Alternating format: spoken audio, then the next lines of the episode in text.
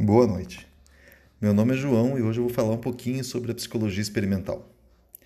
Lá em 2002, é, um autor chamado Bock, ele enfatiza que tudo que é produzido pelas mãos humanas existe uma história, independente se é uma cadeira, se é um computador, se é uma obra de arte ou uma teoria científica. É por esse motivo que homens necessitaram realizar indagações, fizeram descobertas e inventaram técnicas e desenvolveram ideias. O autor enfatiza que a psicologia, que começa com os gregos, possui dois mil anos de desenvolvimento. Interessante ver dessa forma, pois uh, a psicologia começa com os filósofos gregos. É aí que surge a primeira tentativa de desenvolver uma psicologia, tentando entender dessa forma o espírito empreendedor do conquistador grego. Uh, a filosofia começou nessa, dessa forma a desenvolver o entendimento do homem e da sua interioridade. Mas foi somente no século XIX, com a nova onda do capitalismo, que a ciência começa a destacar-se, buscando dessa forma respostas e soluções nos campos técnicos. Foi nesse período que o conhecimento tornou-se independente da fé, questionando os dogmas da Igreja, fortalecendo a racionalidade do homem.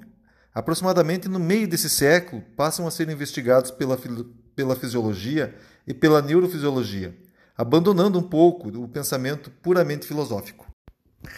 Por volta ali de 1860, Fechner e Weber iniciam a relação entre estímulo e sensação, permitindo dessa forma a sua mensuração, ou seja, começa por aí a nossa, a nossa experiência científica.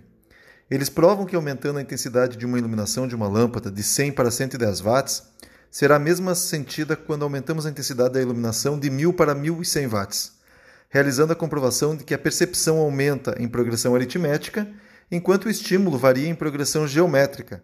Foi dessa forma que foi possível realizar as medições do fenômeno psicológico, dando assim status de científico. A revista digital Temas em Psicologia traz ao nosso conhecimento que Wundt é conhecido nos meios acadêmicos como fundador da psicologia científica. A revista descreve o ano de 1879 como a data para essa fundação, momento no qual foi inaugurado o Laboratório de Psicologia Experimental da Universidade de Leipzig, considerado como o primeiro em seu gênero. Desde que iniciou suas atividades como diretor do laboratório, Wundt coordenou uma geração de psicólogos experimentais de todas as nacionalidades. Com essa nova forma de orientação ao perfil do psicólogo experimental, constituiu-se as primeiras formas de identidade na formação dos novos psicólogos. Com esses desenvolvimentos, o status de ciência vai se fortalecendo, ao passo que a psicologia vai se libertando da filosofia.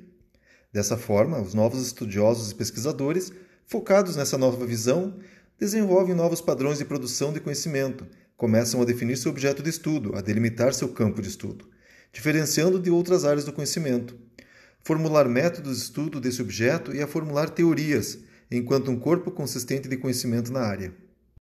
Claro que é importante ressaltar que a psicologia científica deve obedecer os critérios básicos da metodologia científica, ou seja, a busca da neutralidade do conhecimento científico. É necessário que os dados possam ser comprovados. O conhecimento deve ser cumulativo e ser ponto de partida para outros experimentos e pesquisas na área. É importante a gente lembrar que, mesmo que a psicologia científica tenha nascido na Alemanha, foi nos Estados Unidos que encontra um rápido conhecimento, acumulando um grande avanço econômico, colocando os Estados Unidos na vanguarda do sistema capitalista. Foi nesse país que surgem e se desenvolvem as abordagens ou escolas em psicologia, dando origem a inúmeras teorias existentes atualmente. As abordagens mais destacadas são o funcionalismo, o estruturalismo e o associacionismo. É importante a gente é, lembrar que esse foi só um primeiro bate-papo nesse assunto. Tem muito mais para a gente explorar com o decorrer do tempo. Uma boa noite. Boa noite. Meu nome é João e hoje eu vou falar um pouquinho sobre a psicologia experimental.